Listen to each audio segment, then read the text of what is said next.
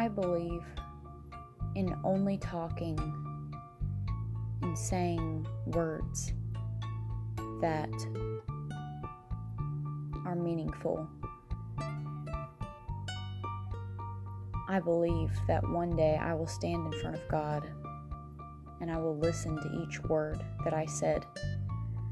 And I really don't feel like being embarrassed that day. I don't think you will either.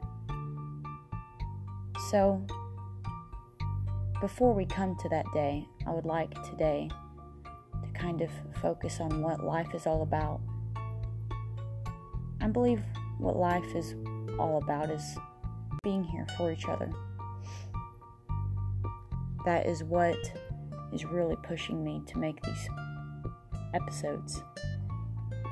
I am a horrible procrastinator.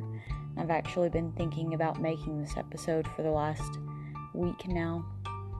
Probably over that.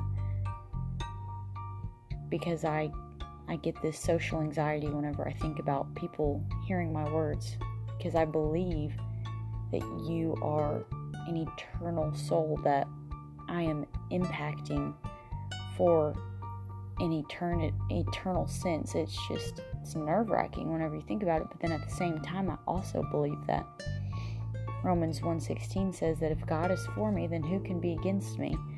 I don't. I shouldn't care what you think. However, I do care what God thinks, and God cares about what you think. And if I influence that negatively or in some kind of way that I'm not supposed to, you know. However, I'm also comforted by Romans 8:28, which is that God works through all things for our good. For those who love him, and I do love him. Thank you so much for listening, and I hope that you're having a wonderful night. I truly do.